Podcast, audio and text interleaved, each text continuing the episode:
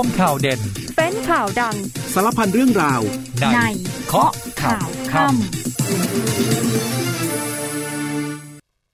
19นาฬิกา30 นาที สวัสดีครับ ต้อนรับคุณผู้ฟังทุกท่านนะครับ เข้าสู่ช่วงเวลาของรายการเคาะข่าวค่ำครับ วันนี้อยู่กับผมนิวพลวัตผู้พิพัฒน์ครับ สามารถรับฟังกันได้ผ่านทางวิทยุ แล้วก็รับชมกันได้ด้วยนะครับ มาเจอกันที่ Facebook Fanpage ของเราครับ เคาะข่าวค่ำค้นหาภาษาไทยได้เลยนะครับ มาเจอกันเข้ามากดไลค์กดแชร์ แล้วก็แสดงความเห็นกันได้นะครับ วันนี้เราเคาะข่าวค่ำไปพร้อมกัน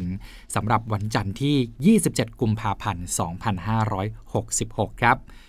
ยังคงติดตามเรื่องราวของน้องต่อนะครับ เด็กวัย 8 เดือนที่หายไป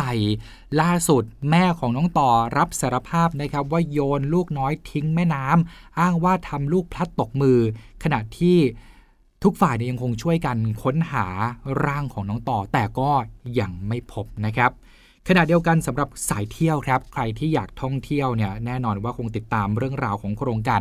เราเที่ยวด้วยกันระยะที่ 5 กันอยู่นะครับวันนี้วันแรกที่เปิดให้ลงทะเบียนสำหรับคนที่ไม่เคยร่วมโครงการมาก่อนเลยนะครับแต่ถ้าเกิดว่าใครเนี่ยเคยร่วมโครงการมาแล้วเฟสหนึ่งถึงเฟสสี่ก็ไม่เป็นไรนะไม่ต้องไปลงทะเบียนใหม่เดี๋ยวไปรอกดยืนยันเข้ารับสิทธิ์ว่าแต่ว่าจะได้จองห้องพักเมื่อไหรจะเข้าพักได้อย่างไร แล้วก็สิทธิประโยชน์จะเป็นอย่างไรเดี๋ยว ผมกลับมาเล่าให้ฟังนะครับขณะเดียวกันนะครับก็มีเรื่องเตือนภัยกันด้วยสำหรับใครที่ต้องการจะทำใบขับขี่ หรือว่าต่ออยุใบขับขี่ อาจจะไปเห็นในเพจ Facebook นะครับว่า รับจ้างทำใบขับขี่โดยที่ไม่ต้องไปที่กรมการขนส่งทางบกเลยเนี่ยเรื่องนี้ทางกรมการขนส่งทางบกบอกว่า เป็นกลุ่มมิจฉาชีพนะครับอย่าหลงเชื่อ บางรายเสียเงินไปปุ๊บสูญเงินไปเลย บางรายเสียเงินไปได้ใบขับขี่มาแต่เป็นของปลอมนำไปใช้ถูกจับถูกปรับด้วยนะครับ เดี๋ยวช่วงหน้ากลับมาเคาะข่าวค่ำกันทุกประเด็นครับ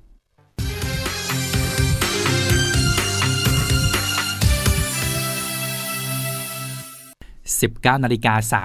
35 นาทีครับ กลับมาข้อข่าวค่ำกันต่อ คุณผู้ฟังยังอยู่กับผม นิวพลวัตผู้พิพัฒน์ครับ วันนี้ได้เกิดเหตุเครนถล่มนะครับที่สายงานก่อสร้างตรงข้าม ห้างดังย่านจตุจักรนะครับ เบื้องต้นมีรายงานผู้เสียชีวิต และได้รับบาดเจ็บด้วยนะครับแพทย์หญิงวันธนีวัฒนะรองปลัดกรุงเทพมหานคร และคณะทำงานได้ลงพื้นที่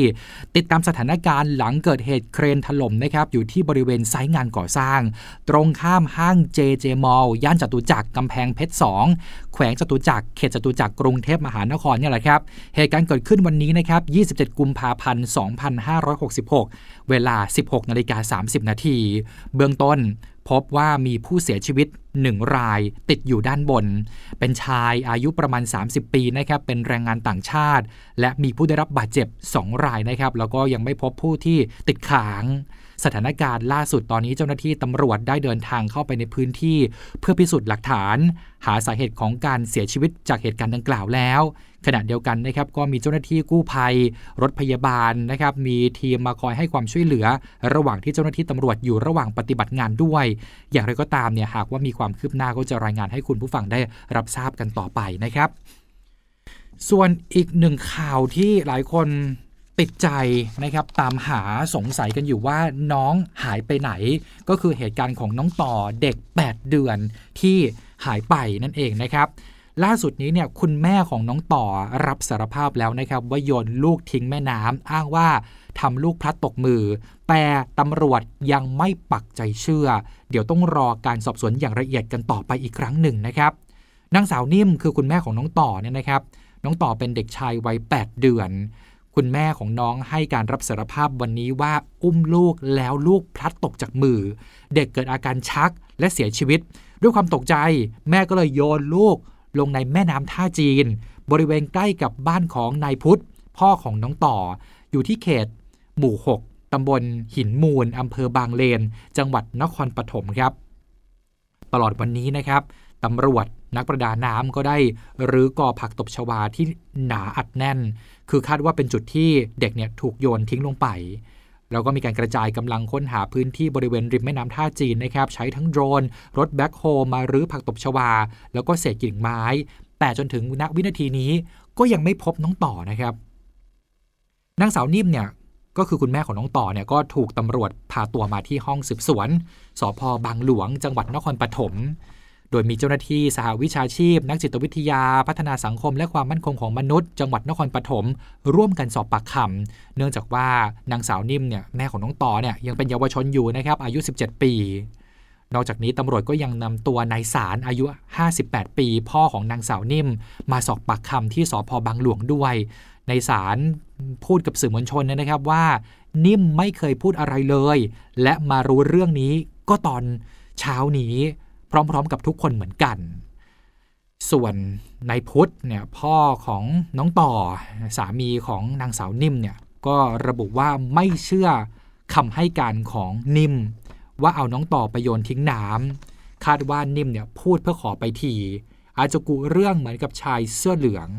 ทางนี้ตำรวจจะแถลงความคืบหน้าคดีในวันพรุ่งนี้นะครับ 28 กุมภาพันธ์เดี๋ยวก็รอฟังกันสำหรับเหตุการณ์ที่เกิดขึ้นนี้เนี่ยก็เรื่องราวมันก็เริ่มต้นมาตั้งแต่ ต้นเดือนที่ผ่านมานะครับ 5 กุมภาพันธ์สองสามีภรรยาออกตามหาลูกชายวัย 8 เดือน แม่ของเด็กตอนแรกก็ให้ข้อมูลนะครับว่าระหว่างที่นอนในบ้านเนี่ยมีใครก็ไม่รู้มาอุ้มลูกไป กระทั่งวันที่ 6 กุมภาพันธ์ตำรวจก็เรียกพ่อแม่มาสอบปากคำแล้วก็เริ่มค้นหาเด็ก ขณะที่เค้นสอบไปเรื่อยๆเนี่ยแม่ของเด็กก็ให้ข้อมูลยอมรับว่า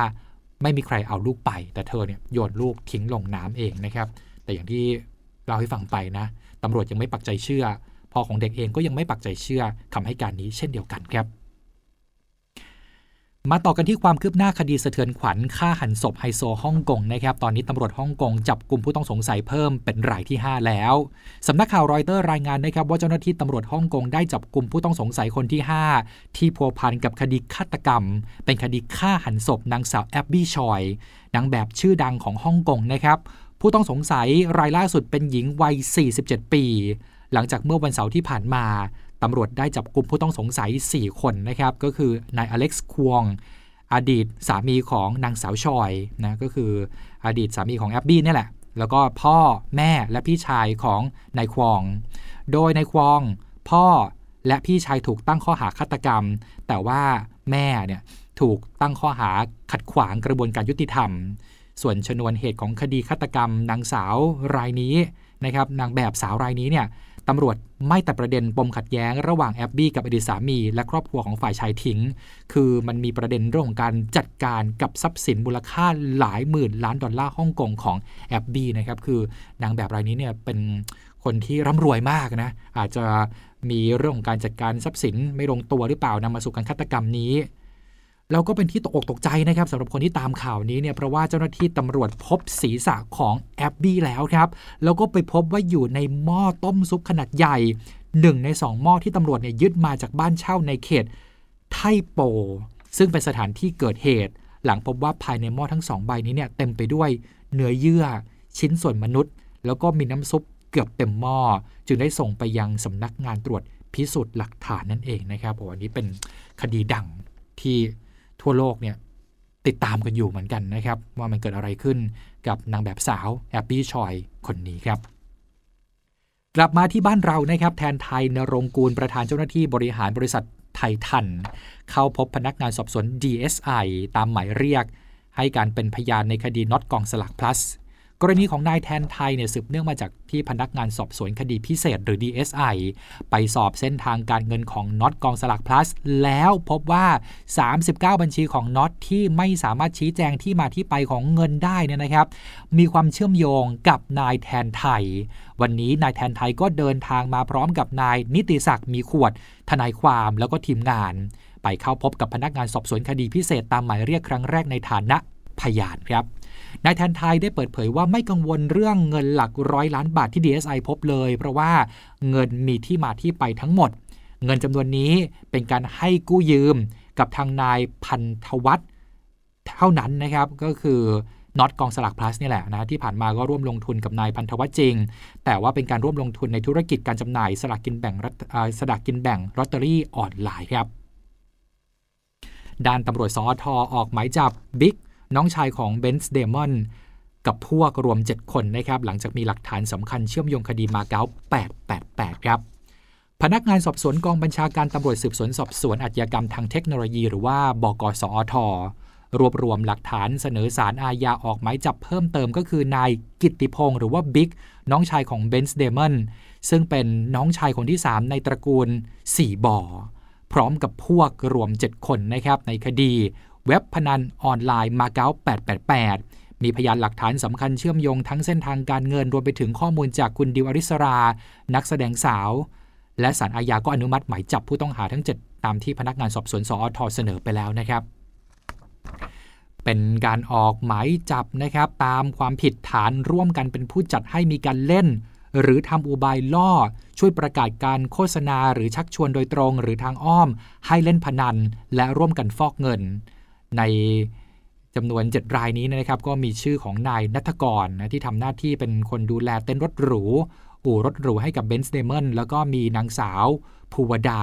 ที่เคยผ่านเวทีประกวดเป็นดัชชี่เกิร์ลปี 2009 ด้วย อย่างไรก็ตามนะครับเพราะว่านายกิติพงศ์และพวกยังอยู่ต่างประเทศนะครับ และยังไม่มีการประสานว่าจะเข้ามามอบตัวแต่อย่างใดครับ อีกความเคลื่อนไหวหนึ่งนะครับนายอัจฉริยะเรืองรัตนพงศ์ประธานชมรมช่วยเหลือเหยื่ออาชญากรรม เดินทางมาที่หน้าสำนักงานตำรวจแห่งชาติ เพื่อมาติดตามความคืบหน้าในการดำเนินคดี กับเจ้าหน้าที่ตำรวจที่เกี่ยวข้องกับเว็บพนันออนไลน์ ทั้งยังนำรายชื่อตำรวจที่สนับสนุนเว็บพนันออนไลน์ ตั้งแต่อดีตตำรวจยศพลตำรวจเอกนะครับไปจนถึงตำรวจยศร้อยตำรวจโทรวมแล้วเนี่ย16 นายก็นำมาเปิดเผย ต่อสื่อเลยนะครับ ว่ามีชื่อของใครยศอย่างไรบ้างนะครับ ยืนยันว่าทั้งหมดเนี่ยมีส่วนร่วมกับเว็บพนันออนไลน์ทั้งสิ้นเลยนายอัจฉริยะก็เปิดเผยว่าได้แจ้งความกับสอทในเรื่องของเว็บพนันออนไลน์ทั้งหมด 17 เว็บ ขณะนี้ดำเนินการอยู่ 4 คดี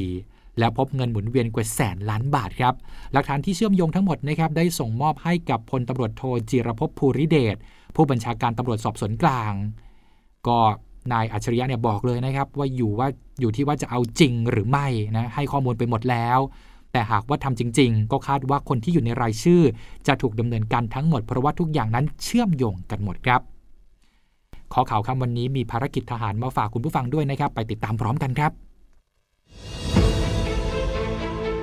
ารกิจในส่วนของกองทัพบกวันนี้เริ่มกันที่การแจ้งเคลื่อนย้ายยุทโธปกรณ์ทางทหาร จากหลายหน่วยในช่วงระหว่างวันที่ 26 กุมภาพันธ์ ถึง 16 มีนาคม เพื่อร่วมการฝึกคอปอร์โกประจำปีในหลายพื้นที่ กองกำลังสุรศักดิ์มนตรีฝึกร่วมลาดตระเวนตามลำแม่น้ำโขง ชายแดนไทย สาธารณรัฐประชาธิปไตยประชาชนลาว ขณะที่กำลังพลจากกองกำลังสุรนารี เข้าพบปะพัฒนาสัมพันธ์กับทหารกัมพูชา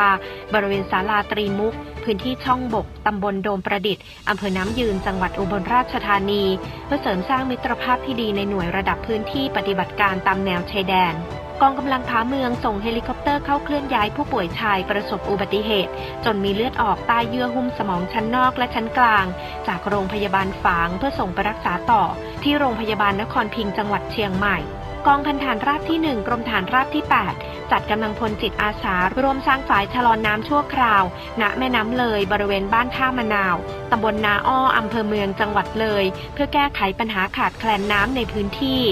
กองพลฐานราบที่ 9 จัดกำลังพลจิตอาสา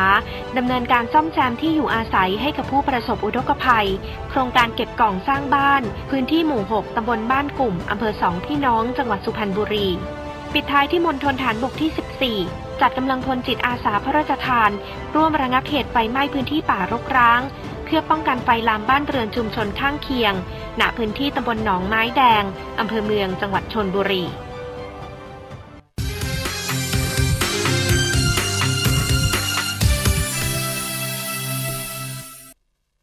19นาฬิกา49 นาทีนะครับ กลับมาเคาะข่าวค่ำกันต่อครับ คุณผู้ฟังยังอยู่กับผม นิวพลวัตผู้พิพัฒน์ครับ ติดตามประเด็นการเมืองกันบ้างนะครับพลเอกประยุทธ์จันโอชานายกรัฐมนตรี และรัฐมนตรีว่าการกระทรวงกลาโหมกล่าวถึงกรณีที่นายไตรรงสุวรรณคีรี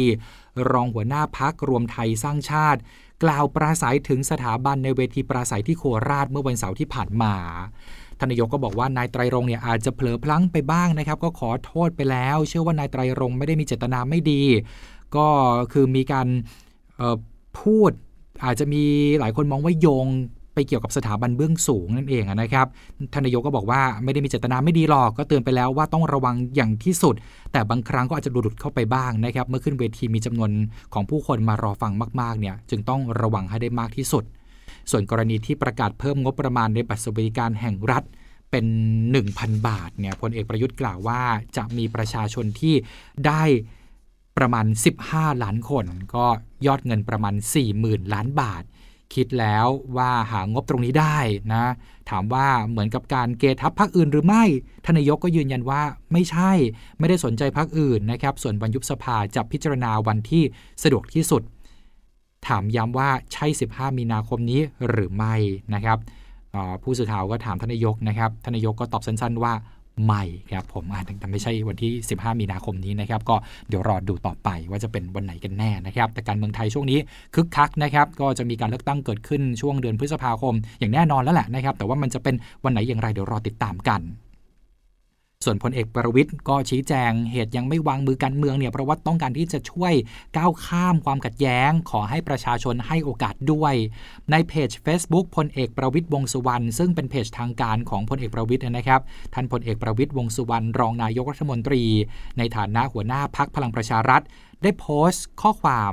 ระบุว่าทำไมต้องก้าวข้ามความขัดแย้ง เพราะแม้จะมีเหตุผลมากมายที่หลายคนเห็นว่าผมควรจะหยุด และกลับไปใช้ชีวิตสบายๆ แต่ในที่สุดแล้วตัดสินใจที่จะทำงานต่อ แน่นอนว่าเหตุผลหนึ่งก็คือผูกพันกับคนที่ร่วมสร้างพักพลังประชารัฐ จะคิดเอาแต่ตัวรอด ทิ้งเพื่อนพ้องน้องพี่ที่ร่วมสร้างพักพลังประชารัฐที่ยังอยู่ แล้วก็ยังมีความฝันอยู่เต็มเปี่ยมได้อย่างไร และเหตุผลส่วนตัวสำคัญอีกหนึ่งเรื่องที่ตัดสินใจทำงานการเมืองต่อนะครับด้วยความคิดที่ว่าตัวเองเนี่ยจะเป็นประโยชน์ด้วยการคลี่คลายปัญหาให้ประเทศเดินหน้าไปสู่ความสดใส หลังจากเข้ามาทำงานร่วมกับนักการเมือง และตั้งพักการเมืองทำให้เข้าใจถึงความจำเป็นที่จะต้องนำพาประเทศไปด้วยระบอบประชาธิปไตย และความจำเป็นที่ต้องก้าวข้ามความขัดแย้ง ตอนท้ายเนี่ยพลเอกประวิทย์ก็เขียนย้ำนะครับว่าจดหมายทุกฉบับเนี่ยเขียนขึ้น โดยทีมงานที่มีความรู้ความเชี่ยวชาญมาช่วยกันกันกรองสาระสำคัญที่ต้องการนำเสนอต่อสังคม เพื่อเป็นทางออกของบ้านเมืองครับ ส่วนพักประชาธิปัตย์นะครับก็เปิดตัวผู้สมัครกรุงเทพมหานครเลือดใหม่ 14 คนนะครับที่หวังว่าจะมาร่วมสร้างอนาคตให้กับกรุงเทพมหานคร แล้วก็ขอให้เป็นอนาคตของประเทศไทยด้วย นายเฉลิมชัยศรีอ่อนเลขาธิการพักประชาธิปัตย์พร้อมด้วยนายองค์อาจคล้ำไพบุญรองหัวหน้าพักดูแลกรุงเทพมหานครก็ร่วมกันเปิดตัวคนรุ่นใหม่ไฟแรงนะครับที่อาสามาลงสมัครรับเลือกตั้งสสกรุงเทพมหานคร 14 คน ในนามของพักประชาธิปัตย์ก็มีชื่อที่คนกรุงอาจจะคุ้นหูกันดีนะครับ ชื่อของนายพงศกรขวัญเมืองครับ ก็คือเอิร์ธอดีตโฆษกกรุงเทพมหานครนั่นเองนะครับ เป็นลูกชายของอดีตผู้ว่ากทมครับ ก็มาเป็นว่าที่ผู้สมัครสสเขตคลองเตย วัฒนา ส่วนนายพงศกรเนี่ยนะครับหรือว่าคุณเอิร์ธเนี่ยก็เปิดใจถึงสาเหตุตัดสินใจ มาลงสมัครสสกับพรรคประชาธิปัตย์บอกว่า มีความคิดที่จะผลักดันนโยบายสาธารณะ ผ่านนกลไกระดับประเทศ และพรรคประชาธิปัตย์เองก็เป็นพรรคการเมืองที่มีความผูกพันกับคนกรุงเทพมหานครมาอย่างยาวนาน เป็นพรรคที่ไม่มีเจ้าของจึงพร้อมเปิดรับความเห็น และนโยบายของคนตัวเล็กๆ อย่างตนเองครับ ส่วนในวันพรุ่งนี้นะครับประชุมสภานัดสุดท้ายครับพิจารณาร่างพรกแก้ไขเพิ่มเติม พรบอุ้มหาย ประธานสภาเชื่อว่าฝ่ายค้านจะร่วมประชุมนะครับเหมือนซักฟอกอีกรอบหนึ่งนายชวนหลีกภัยประธานสภาผู้แทนราษฎรกล่าวถึงการพิจารณา พระราชกำหนดแก้ไขเพิ่มเติม พระราชบัญญัติป้องกันและปราบปรามการทรมาน และการกระทำให้บุคคลสูญหาย ที่จะพิจารณาวันพรุ่งนี้นะครับ 28 กุมภาพันธ์ 2566 ว่า ท่านบอกว่าท่านเชื่อว่าฝ่ายค้านเนี่ยน่าจะเข้าร่วม เพราะถือเป็นโอกาสเสมือนได้อภิปรายไม่ไว้วางใจอีกครั้งหนึ่ง เพราะการออกพระราชกำหนดยกเว้นการใช้กฎหมายเป็นเรื่องที่ฝ่ายค้านยังไม่เห็นด้วยอยู่แล้วนายแพทย์ชนน่านสีแก้วสอสอน่าน และหัวหน้าพักเพื่อไทย ในฐานะผู้นำฝ่ายค้านในสภาผู้แทนราษฎรกล่าวว่า พักฝ่ายค้านคาดหวังครับว่าเสียงส่วนใหญ่ที่เห็นว่าไม่ควรอนุมัติพรกฉบับนี้ แต่หากสภาอนุมัติก็ต้องส่งให้วุฒิสภาพิจารณาเห็นชอบ จึงเป็นสภาพบังคับให้คอรมอนั้นเปิดสมัยวิสามันเพื่อให้วุฒิสภาพิจารณา แต่จุดยืนของพรรคฝ่ายค้านก็คือไม่อนุมัติพรกรดังกล่าว ด้วยเห็นว่ากระบวนการไม่ชอบด้วยรัฐธรรมนูญ ทางด้านของพันตำรวจเอกทวีสอดส่องสสบัญชีรายชื่อ และเลขาธิการพักประชาชาติยอมรับนะครับว่าฝ่ายค้านได้หารือในขั้นตอนเตรียมการ เข้าชื่อยื่นต่อสารรัฐมนูญเพื่อวินิจฉัย ถึงเหตุจำเป็นเร่งด่วนของการออกพรกดังกล่าวแล้ว แต่ตอนนี้ก็ยังไม่มีข้อสรุปนะครับ โดยจะติดตามการชี้แจง และการอภิปรายเหตุผลของรัฐบาลก่อนนะครับ ก็เดี๋ยวรอดูแล้วกันนะครับ เรื่องแรกก็รอดูก่อนเลยว่าสภาจะล่มหรือไม่นะครับส่วนวันนี้ครับสายเที่ยวฟังกันให้ดีนะครับ เปิดลงทะเบียนแล้วนะครับสำหรับโครงการเราเที่ยวด้วยกันเฟสที่ 5 ครับ สามารถลงทะเบียนได้เลยนะครับ ที่เว็บไซต์ www. เราเที่ยวด้วยกัน .com จำนวน 560,000 สิทธิ์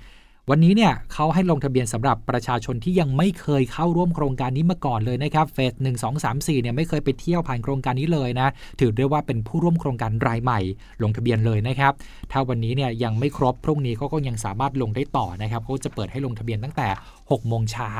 ถึง3ทุ่ม ก็คือ 21 นาฬิกานะครับ โครงการเราเที่ยวได้กันระยะที่ 5 นี้ให้สิทธิ์แก่ประชาชนสนับสนุนการท่องเที่ยวภายในประเทศ ภาครัฐเนี่ยช่วยออกเงินให้นะครับ ค่าใช้จ่าย 2 ส่วนด้วยกัน ส่วนแรกก็คือค่าที่พัก ภาครัฐออกให้ 40%นะครับ แต่ว่าต้องไม่เกิน 3,000 บาทต่อห้องต่อคืนสูงสุด 5 ห้องนะครับ แล้วก็ยังมีคูปองอาหารท่องเที่ยวที่เรียกว่า e-voucher 600 บาทต่อวัน กำหนดจำนวนสิทธิ์เข้าโรงแรมที่พักจำนวนห้องพักเนี่ย560,000สิทธิ์ต่อห้องนะครับต่อคนนะหมายถึง 560,000 สิทธิ์เนี่ยทุกคนก็คือมามาดูกันว่าใครจะได้ไปสิทธิ์หนึ่งก็เท่ากับห้องหนึ่งนั่นแหละนะครับ ก็คือ 1 คนสามารถใช้สิทธิ์ได้สูงสุด50 ด้วยกัน แล้วก็จำนวนสิทธิ์ในโครงการเราเที่ยวด้วยกันเฟส5นี้ จะไม่นับรวมกับสิทธิ์ที่เคยได้รับในโครงการเราเที่ยวด้วยกันเฟส4นะครับใครมีสิทธิ์นี้บ้างก็คือ คนไทยอายุ 18 ปีขึ้นไปนะครับ หากผู้สมัครเข้าร่วมโครงการยังไม่มี G Wallet ท่านก็ต้องไปดาวน์โหลดนะครับ ติดตั้งแอปพลิเคชันเป๋าตังให้เรียบร้อยนะครับ แล้วก็เปิด G Wallet สำหรับการใช้จ่ายตามโครงการเมื่อยืนยันตัวตนตามขั้นตอนเรียบร้อยแล้วนะครับ ท่านก็สามารถเริ่มจองได้นะครับ เริ่มจองที่พักได้เลย ตั้งแต่วันที่ 7 มีนาคมถึง 26 เมษายนนี้ แล้วก็เริ่มเข้าพักตั้งแต่เวลา 10ตั้งแต่วันที่ 10 มีนาคมถึง 30 เมษายน ส่วนใครที่เคยลงทะเบียนโครงการนี้แล้วนะครับเฟส1 2 3 4ที่ผ่านมา ไม่ต้องไปลงทะเบียนใหม่นะครับ เดี๋ยวรอกดรับหลักเกณฑ์แล้วก็เงื่อนไขบนแอปพลิเคชันเป๋าตังแล้วก็เริ่มจองที่พัก เริ่มใช้สิทธิ์ตามกำหนดเวลาของโครงการ เช่นเดียวกันกับผู้ที่สมัครรายใหม่ได้เลยนะครับ อย่างที่บอกไปก็เ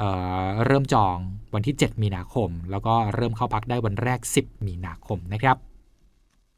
สำหรับคุณผู้ฟังใครอยู่แถวกรุงเทพมหานครปริมณฑลนะครับช่วงเช้า2อสวันที่ผ่านมานี้เนี่ยก็อาจจะได้สัมผัสอากาศเย็นๆกันหน่อยนะครับตอนเช้า เก็บบรรยากาศเย็นๆนี้ให้เต็มที่นะครับเพราะว่าเดี๋ยวลมหนาวจะไปแล้วนะครับ 1 มีนาคมนี้อากาศจะกลับมาร้อนเป็นปกติอีกแล้วนะครับ ในเพจพยากรณ์อากาศประเทศไทยเนี่ยโพสต์ถึงสภาพอากาศ ระบุว่าเตรียมบกมือลาลมหนาวนะครับ 28 กุมภาพันธ์พรุ่งนี้ อุณหภูมิจะเริ่มทยอยอุ่นขึ้นเล็กน้อย ลมเริ่มแผ่ว ต่อมา 1-5 มีนาคมอุ่นขึ้นชัดเจน ลมแผ่วลงชัดเจนนะครับ อุณหภูมิต่ำสุดกรุงเทพมหานครจะกลับมาอยู่ที่ประมาณ 26 องศาเซลเซียสขึ้นไปนะครับ ผมก็เสื้อนงเสื้อหนาวก็พับเก็บไปเลยนะครับ ไปเที่ยวต่างประเทศค่อยนำมาใช้หรือว่าในเมืองไทยก็รอปีหน้าแล้วกันนะครับผม หรือว่าช่วงปลายปลายปีนะคงจะมีโอกาสนำกลับมาใส่กันใหม่อีกครั้งหนึ่ง เตือนภัยกันหน่อยนะครับ เตือนภัยอย่าหลงเชื่อสำหรับเพจที่รับทำใบขับขี่ครับ นางสาวรัชดาธนาดีเรก รองโฆษกประจำสำนักนายกรัฐมนตรีเปิดเผยว่าปัจจุบันนี้มีกลุ่มมิจฉาชีพแอบอ้างนะครับว่ารับทำธุรกรรมกับกรมการขนส่งทางบก ผ่านเพจ Facebook นะครับรับทำหรือว่าต่ออายุใบขับขี่รถยนต์ พฤติกรรมของกลุ่มมิจฉาชีพเหล่านี้ก็จะนำสัญลักษณ์ของกรมการขนส่งทางบกมาใช้ในรูปโปรไฟล์นะครับแล้วก็โฆษณาชวนเชื่อบอกว่ามาเลยนะครับรับทำใบขับขี่ไม่ต้องสอบไม่ต้องอบรมรอรับได้เลย จ่ายเงินมาประมาณ 1,000ถึง6,000 บาท ไม่ได้รับจริง ๆ นะครับ คือพอจ่ายไปปุ๊บเนี่ยบางเพจปิดหายไปเลยนะครับหรือบางครั้งเนี่ยก็ได้รับใบขับขี่มา แต่ว่าเป็นของปลอมนำไปใช้ถูกจับนะครับถูกปรับด้วยนะครับมีโทษจำคุกตั้งแต่ 6 เดือนถึง 5 ปี ปรับตั้งแต่ 10,000ถึง1 0 0 0 0แบาทนะครับดังนั้นเนี่ยก็อย่าไปหลงเชื่อ รู้เบาะแสอะไรก็แจ้งไปได้นะครับ ที่กรมการขนส่งทางบกนะครับ 1584 หมายเลขนี้โทรไปได้ 24 ชั่วโมง ปิดท้ายกันที่ OR และบางจากนะครับ แจ้งปรับขึ้นราคาน้ำมันพรุ่งนี้ กลุ่มเบนซินและแก๊สโซฮอลทุกชนิด 50 สตางค์ต่อลิตรนะครับ ส่วนกลุ่มดีเซลคงราคาเดิม มีผลพรุ่งนี้ตีห้านะครับ วันนี้ลากันไปก่อนแล้วนะครับ ขอบพระคุณทุกท่านสำหรับการติดตามรับฟัง สวัสดีครับ สุขใจวัยเก๋ารายการสุขภาพสำหรับเตรียมพร้อมเข้าสู่สังคมผู้สูงวัย วันอังคารที่ 28 กุมภาพันธ์นี้ พบกับเคล็ดลับในการดูแลสุขภาพ และโภชนาการสำหรับผู้สูงอายุ ที่ผู้ดูแลควรใส่ใจ กินอย่างไรให้ถูกหลักเพื่อสุขภาพที่ดี ติดตามชมได้ในรายการสุขใจวัยเก๋าทุกวันอังคารเวลาบ่ายโมงครึ่งทางทรบ5และช่องทางออนไลน์ได้ที่ Facebook และ YouTube TV5 HD ออนไลน์ ลกข่าวทั้งวันให้คุณรู้ข่าวไม่ตกประเด็น ช่วงเคาะข่าวค่ำกับพิธีกรคนข่าว พบกันทุกวันจันทร์ถึงวันอาทิตย์ไม่ควรพลาด เพราะคุณจะไม่ตกข่าวที่คิดแล้วเคาะ ทุกวันส่งตรงถึงคุณ ตั้งแต่เวลา 19นาฬิกา30 นาทีถึง 20นาฬิกาโดยประมาณ ทางสถานีวิทยุในเครือกองทัพบบก